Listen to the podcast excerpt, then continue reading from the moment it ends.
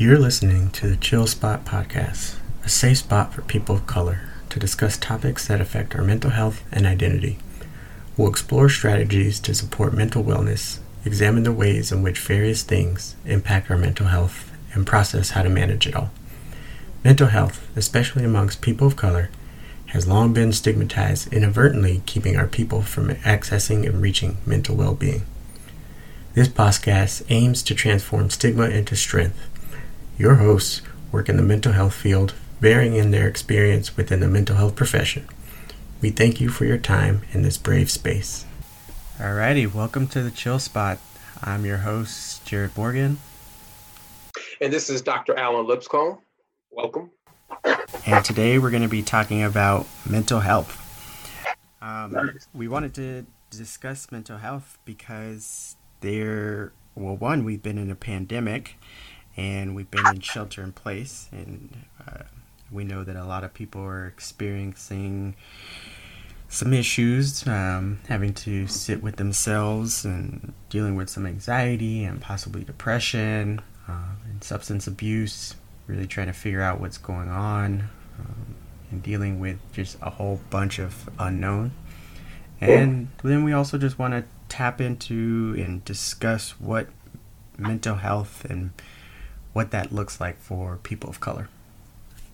And I thought it would be a great idea to have Dr. Lipscomb here since he's worked with uh, males of color for quite some time, uh, dealing with uh, mental health and mental illness, and, specifically with uh, black male grief. But um, could you maybe tell us really what the difference is between mental health and mental illness. I think a lot of the times people get those two things confused. Sure. First, thank you for putting this together. Thank you for um, having me on this and, and with you. Um, and, and, you're right. Since the safer at home orders and you know they're slowly starting to to lift. Um, this is May 25th, yeah, Memorial Day. So what we've been seeing is the impact of it. And when we think about mental health and mental illness, mental health, I think of it as the balance between your psychological, your emotional, your physical, and your environmental health. How those come together, right? How those interact makes your mental health. And so when we look at assessing for overall mental health, we're looking at psychological, emotional, biological, physiological, and environmental factors that impact your mental health. On the other end of that is the impact of those different factors that I just outlined um, if we're seeing functional impairments. So if your psychological and your emotional and your physical and your environmental, et cetera, is impacted, in some way and it's impeding upon how you move daily and that's impacting your psychological health and your emotional health. Then that is the, the illness piece the severity level of it the uh, acuity level of it the chronicity of it of, of how one is functioning giving those different factors across their environment. So when we think about severe mental illnesses right? Schizophrenia bipolar etc those are more severe uh, mental illnesses. So, again, when we're understanding mental health and mental illness, mental health is just the overall looking at those factors psychological, emotional, physical, environmental, and then mental illness is the severity of how those factors are coming together or not coming together based on uh, the individual's functioning. Right. And so I, like how you put that because what, when I think about it, it's it's when you compare it to your your body, you know, you have these different functions of your body that work together. And yes. when you have a chronic illness or a physical injury, then you know uh, an athletic body or a really functioning body isn't quite there. Yes. Um, and it's the same thing, and and that's why I think of you know going to counseling or therapy on a regular basis or you know having a a yearly schedule where you you know you try to meet with someone a couple of times a year well maybe a few times a year is is like going to the gym but for your brain and it's Correct. just kind of working out those areas and um, making sure that um, you know like when i need to work my biceps out uh, that's just one part of my body uh, so when i go to therapy you know i'm just you know focusing on this one issue Yeah, yeah. You know, in the the mental health field is the only field where we cannot get away with not assessing for those different factors, right? Mhm. So if I go to the dentist, right? If I go to uh, a physical therapist, they're not assessing for the psychological, the emotional, right? right and so mental health is the only discipline or profession where we have to look at all those factors because all of those factors can impact a person's overall mental health and wellness. exactly and what are um, do you think are some kind of good techniques that an individual can use um, when sitting alone like during this uh, safer at home or shelter in place that you know they can ensure that they're um, taking care of their mental health Sure. I think one, and this is the biggest one, I think this is what brings about a lot of emotions, is being honest with what they are feeling as it relates to what we are going through and have been going through and will continue to go through as we come out on the other side of this pandemic. And what I mean by that is this is a loss experience. We're all experiencing loss by definition, right, grief is um, a change to a familiar pattern of behavior or situation, right? This has been a significant change in a familiar pattern. Our daily living, what we've been, how we've been operating, what we do day to day has shifted. So I think the first thing one needs to do is acknowledge that I'm experiencing loss. I'm experiencing a shame, a, a change, excuse me, in my daily living and what I was accustomed to and used to. And then with that, accepting that, those feelings, and then look at how do I then want to utilize this time to stay balanced mentally?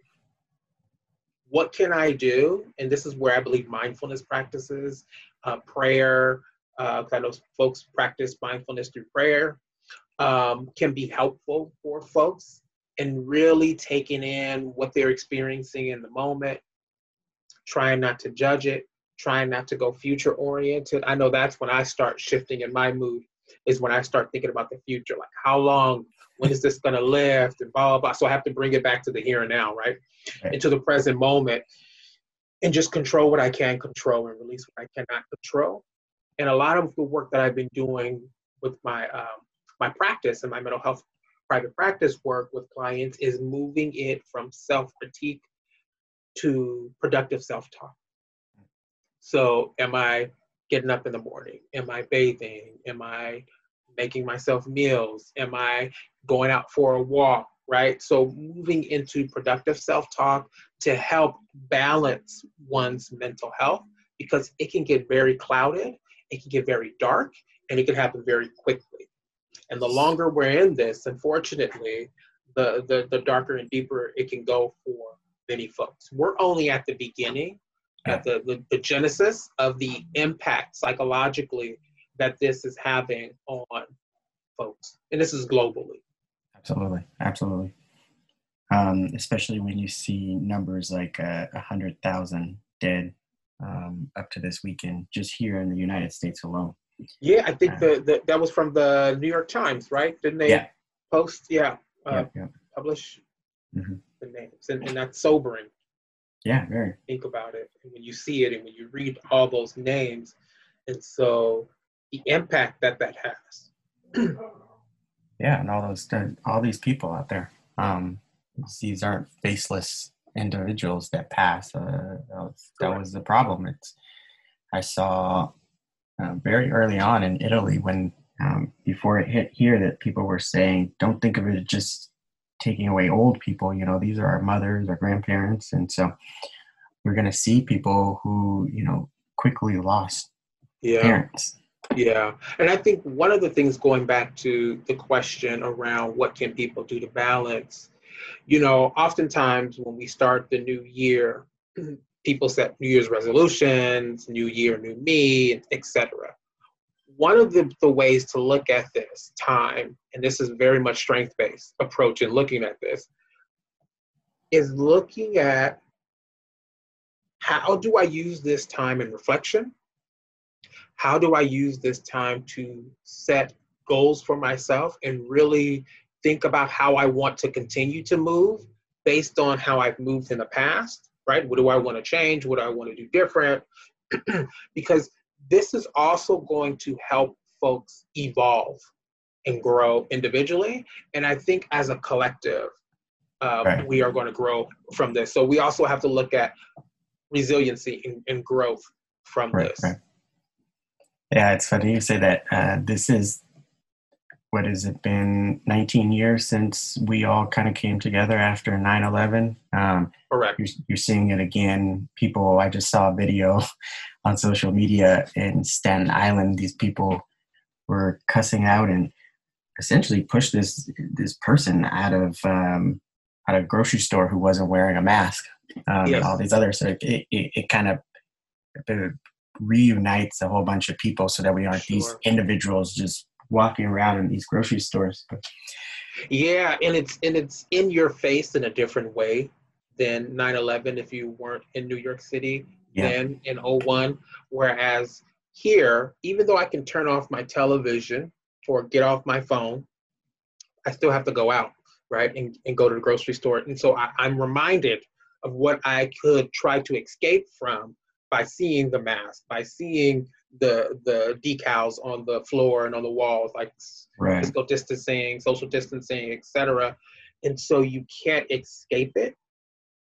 And I think that's why we're seeing too, and I know you didn't ask me this, but that's why we're seeing a lot of cognitive dissonance. Yeah. Around how much can people psychologically take before they break. Mm-hmm. And, and what we're seeing too people can go about 60 days and then after that things start to shift yeah. you know this is very much a, a, a, social psychological study that we're in. Yeah. Hey we're all studying this especially social scientists. Uh, we're looking at this and what we're finding and what we're seeing is that about 60 days is when people start itching. Yeah you're seeing I mean, you're seeing you're seeing it in you know the beaches and um, these different the pools and they just they can't handle it. Um, to go back to something that you said a little earlier that I find really important is that you you tapped a little bit into um, just a bit of self disclosure there, which is one of my favorite things uh, when, when working with patients.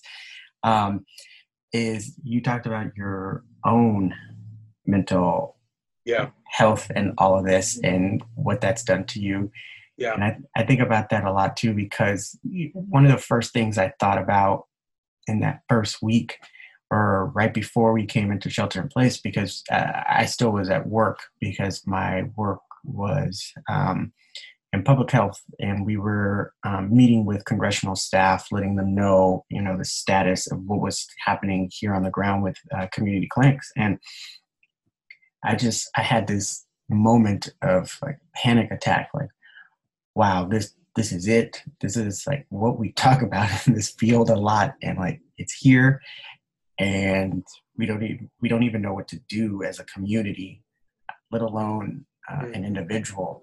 And um, I felt like I had all the resources in the world to me, with the exception of a, a cure to be immune to this. And I panicked. I, you know, for that first week, and I could only imagine for those who didn't have the privilege to, you know, one, have this kind of mental well being um, and practicing that throughout my life, but then also the support around me, um, knowledge of what was going on based because of my work, and um, you know a supportive family. So I, I immediately started thinking of all those out there who were essentially very alone in all of this mm-hmm. and and um, i think it's really comforting uh, to hear when a professional like yourself um, also says that like i deal with the anxiety or I have to control not thinking too yeah. far into the future because it's a human thing to for sure just kind of get lost and really go into the darkness really quickly. Yeah, you know, it, it's true. When it first happened, the unknown is what was really scary, right? Because they didn't know anything, you didn't know how you could get this, and so that's the part that was alarming and, and and also sobering. So all the stuff you learn and you practice, you kind of throw that out the window because you need to survive this pandemic. And so you're so attentive, you're reading, you're watching because you want as much information about this to help you understand what you're up against. And so that's that survival, right? It's, it's our it's our instincts and and that flight, fight, or freeze mm-hmm. um, reactions to what's happening. And so that's what was unsettling for me. And for me, it was at night mm-hmm. when I was going to sleep. That's when my mind tends to race. That's when I quiet things and I don't have a lot going on. So my thoughts were thinking about the future. Well, how long? And what is this going to look like? Blah, blah, blah. Right, and right. to be honest, it wasn't being in the home. Like, I, am okay with that. I, I'm enjoying being in the house. Like I'm an introvert, so this this is perfect for me. Right. but it was not knowing, oh, not knowing how you can get this, when it's going to come, who has it, uh, what impact it's going to have on you and your community, etc. Like that's the piece that became really scary. Right, right, and and family, being able to take care of your family. That that's yeah. really, which I felt better weirdly enough, that we were all together in the home. Like that eased a lot of my anxiety because we're mm-hmm. all here. Nobody mm-hmm. has to go anywhere besides, you know, you know, stocking up, getting food and stuff like that. But other than that, we're all here. So I don't have to worry what you're right. being exposed to, where you're at, traveling, whatever. We're all here in, in, in the home. Right. One of the biggest things that got me at the beginning was that when the news was was coming out of China and then it hit Italy, I was like, anybody talking about the kids what about the kids that i was thinking about my daughter like that is that that's what put me in that place of absolute yeah. fear not being able to protect her and um yeah. it, there was such a relief when it was like it wasn't affecting the kids as much um, but i really thought about it because I, I, growing up uh, myself without um, without a father i think I over try to overcompensate and be very active and and there emotionally and physically for my daughter. And um, I think this put into perspective you know it, it really challenged that whole you know purpose uh, kind of of my life and being a father um, mm-hmm. and and and it all has to do with being a, a male of color mm-hmm. and so to kind of bring it back to that what with everything you've been talking about and seeing how this this is how this pandemic and this shelter in place has affected uh, us as a people how, what do you think it's done particularly to people of color since we seem to always be negatively affected or um, disproportionately affected yeah. by things anytime anything happens we're a lot more disproportionately affected than um, our Caucasian counterparts. Mm-hmm. I, I think for for many of us that wasn't surprising. Right. For, for many of us, we weren't surprised to find out that, while also it being alarming. Right. Like it's it's it's that thing. Like here we go again. Right. It's one of those things when we're being harassed, targeted, followed, etc. Like we're never surprised that it's happening to us for the most part, generally speaking, especially for those who have uh, years of experience, right, living. Um, but you never want it to happen. So that's that sighing, that's that here we go, et cetera, et cetera. um, that's upsetting and frustrating.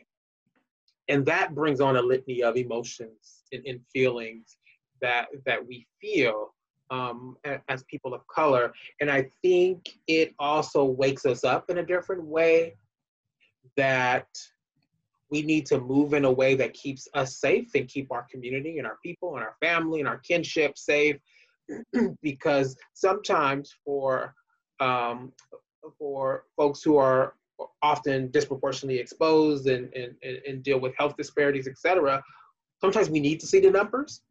Yeah. So we can get, you know, our family on board on what's happening, et cetera. But I think under that, because for for a minute at the beginning of this, there was this myth going around that black folk, you know, wasn't going to get this. Right, right. and so I think for a minute, folks were still, you know, our people were still moving in communities in ways that um, wasn't safe. Um, but we are social groups, right? We are a group who likes community and fellowship. And so right. part of seeing that in, in those numbers really woke us up, and we had to shift and change how we moved and how we came together um, in, in our communities. Yeah, exactly. And my biggest fear was uh, that so many of us live in poverty um, and what that would be like being sheltering in place when you aren't in a comfortable home or sure. um, there's a lot of uh, dysfunction within the home. What would that do to people and could they last those 60 days? because when when you said 60 days the first thing i'm thinking of is yeah. you're generally a, a, white family doing a study on them um, without all these different independent factors coming in or variables coming into their household like they do in, in households of people of color yeah yeah definitely those factors you made me think about you said they don't have a home or place to to be at and that and that's the concern too because there's a shelter there's a, a, privilege in saying safer at home shelter in place right? And and so where there's this assumption and this narrative that everybody has a home to be safe in everybody wants to go to a shelter let's just break that down right? Everyone's open to going to a shelter has access to a shelter um, to, to be there. And so who are our most vulnerable folks who don't have those spaces and places. I think about a trans youth of color, right? LGBTQ youth of color, transitional age youth, and not having places to shelter or places to quote unquote be safe at and safe in. And so what we're going to see, unfortunately, is the numbers referring to um, coronavirus, um, uh, those who are testing positive, is going to continue within the black and brown community beyond other right. communities, right? right? Who's going to get the um, sick the longest? Who's going to be mm-hmm. struggling to pay the financial medical bills, etc? Like, so the ramifications we're already starting to see, and it's going to continue mm-hmm. to play out. Very much like uh, HIV. For sure, and I mean, we have to say this. This is the, the elephant in the room: is trust in medical and health facilities. Right so the, the conspiracy too around what the coronavirus is and what it's not, etc., also is around too, and we have to be aware of that and how that plays out. Exactly. Oh, that um, you know, that there's a lot to take in, even for myself. Um, when I think about it, it messes with my mental well-being because we always know, like you said, that it's going to hit us hard. Like looking at Atlanta when or Georgia when they were opening up early, it it was salons, it was you know yes. barbershops. It it felt like it were it was places that they knew specifically that um, African Americans tend to um, frequent. you know frequent.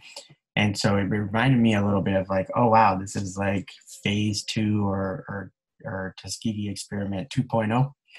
For sure. Um, to see, you know, it, how this thing is spreading, where what places are high and low risk, um, all by seeing how many African Americans are are infected by it, because there's a high population of them in in, in Georgia, um, particularly in Atlanta. Yeah, it's, it's this encouraged vulnerability, encouraged exposure, yeah. if you will, um, to kind of test it out, although no one's saying we're testing it out.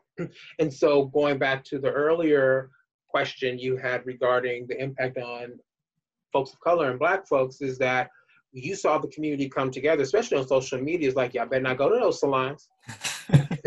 y'all better not go. y'all better not go and get your hair cut and get you know go to the uh, get your nails done, etc.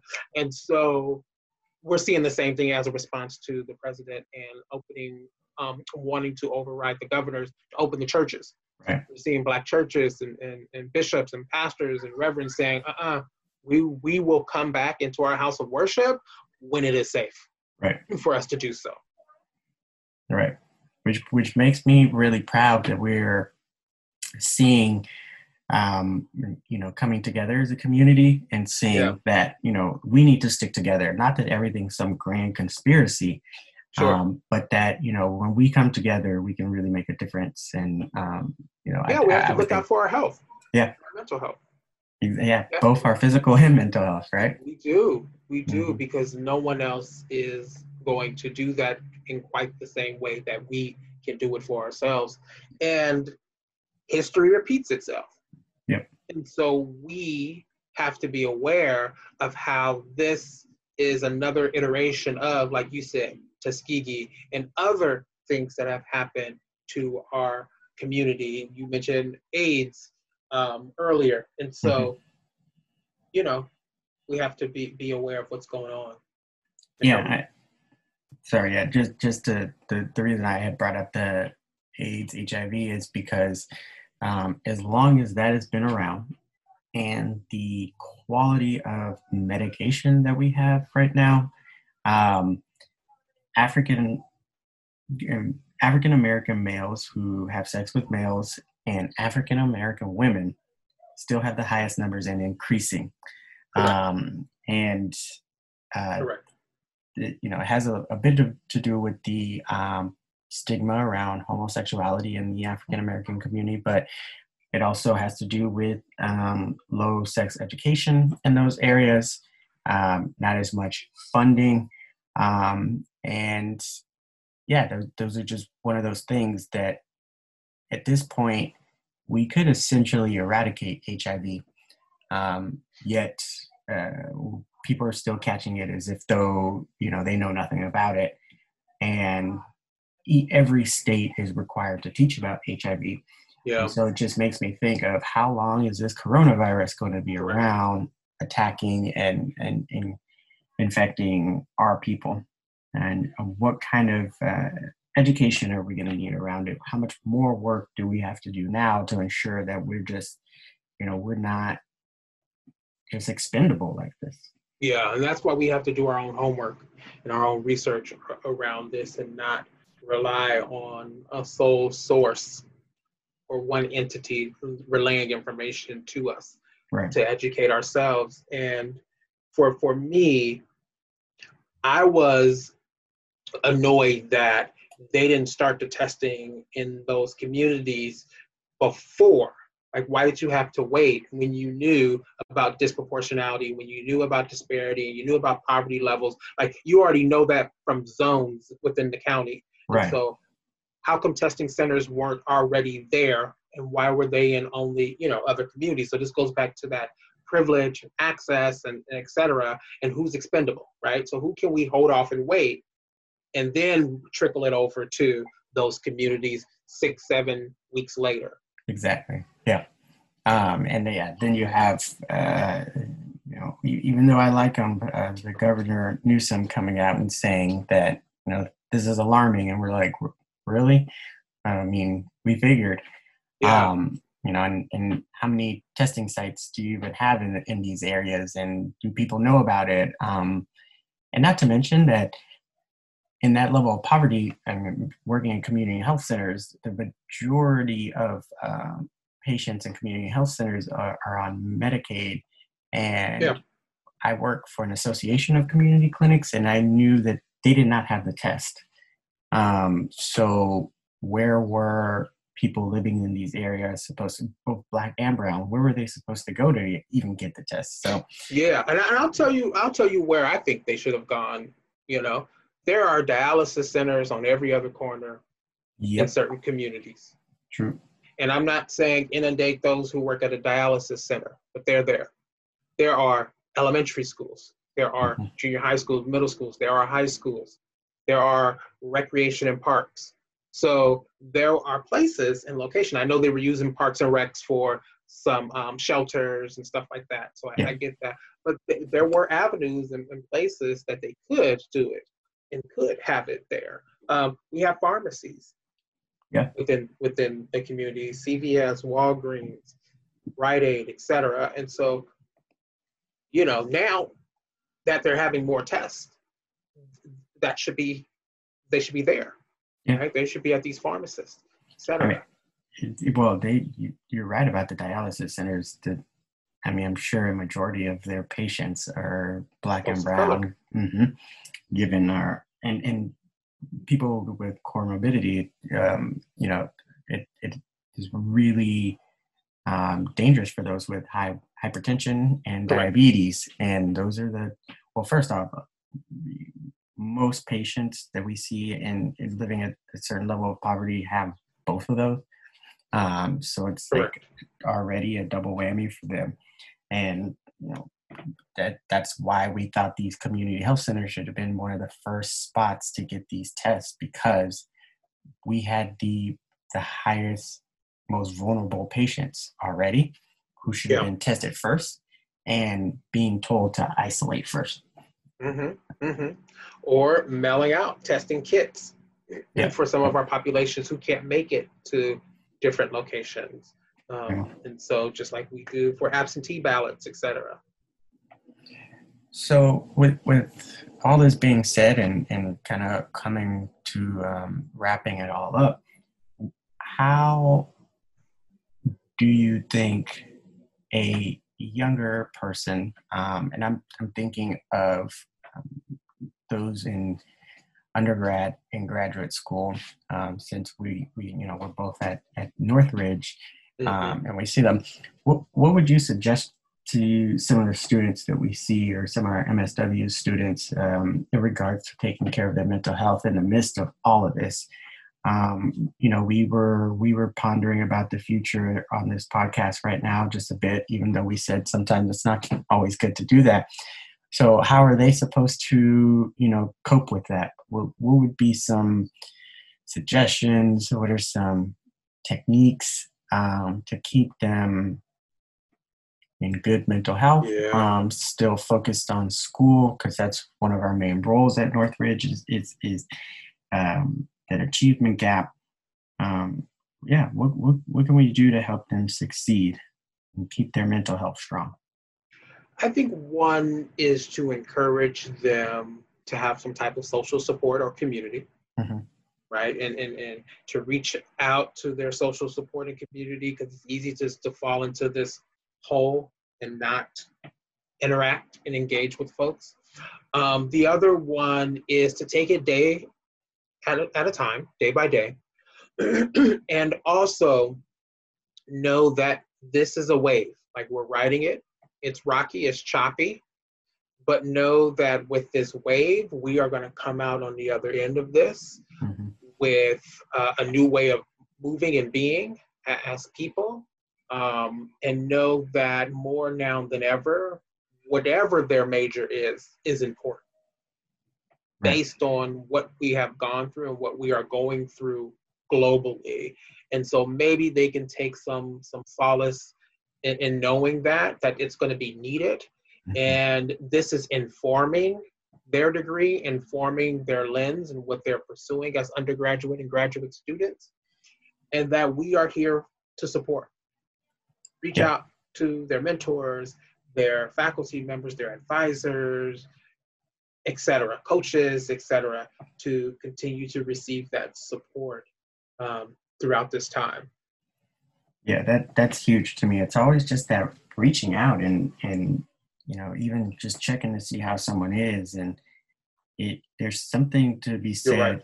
about when someone's like, Ooh, I'm feeling real tense and it's like, yeah, sure. me too. Um just and breathe. That. Yeah. Going back to sorry, the, the, the, tips and tools and stuff. Breathe. Sure. Sometimes when we get stressed, we tend to lock our mouths, lock our jaws, and not breathe. And so it's important just to sigh breathe, exhale, you know, let it out. Go ahead, you're going to feel different emotions. We know now today more than we knew back in March. and that's Yeah. also important. And so, how we're using this to inform. And right now, it's how do we keep folks safe based on the information the research that we have. And so, how we're using this to inform. And right now, it's how do we keep folks safe based on the information the research that we have Right. thus far. Right. Right. Well, um, I think that was uh, you know, hopefully good little chat there, and um, hopefully, you know, um, some interested folks in in wanting to talk more about mental health in the future. Um, this will be all things mental well-being, and um, thank you, Dr. Lipscomb. For sure. Thank you for For- having me. Yeah, absolutely. And uh, we will try and get another one of these out in another week or so. All right. Enjoy the rest of your Memorial Day weekend.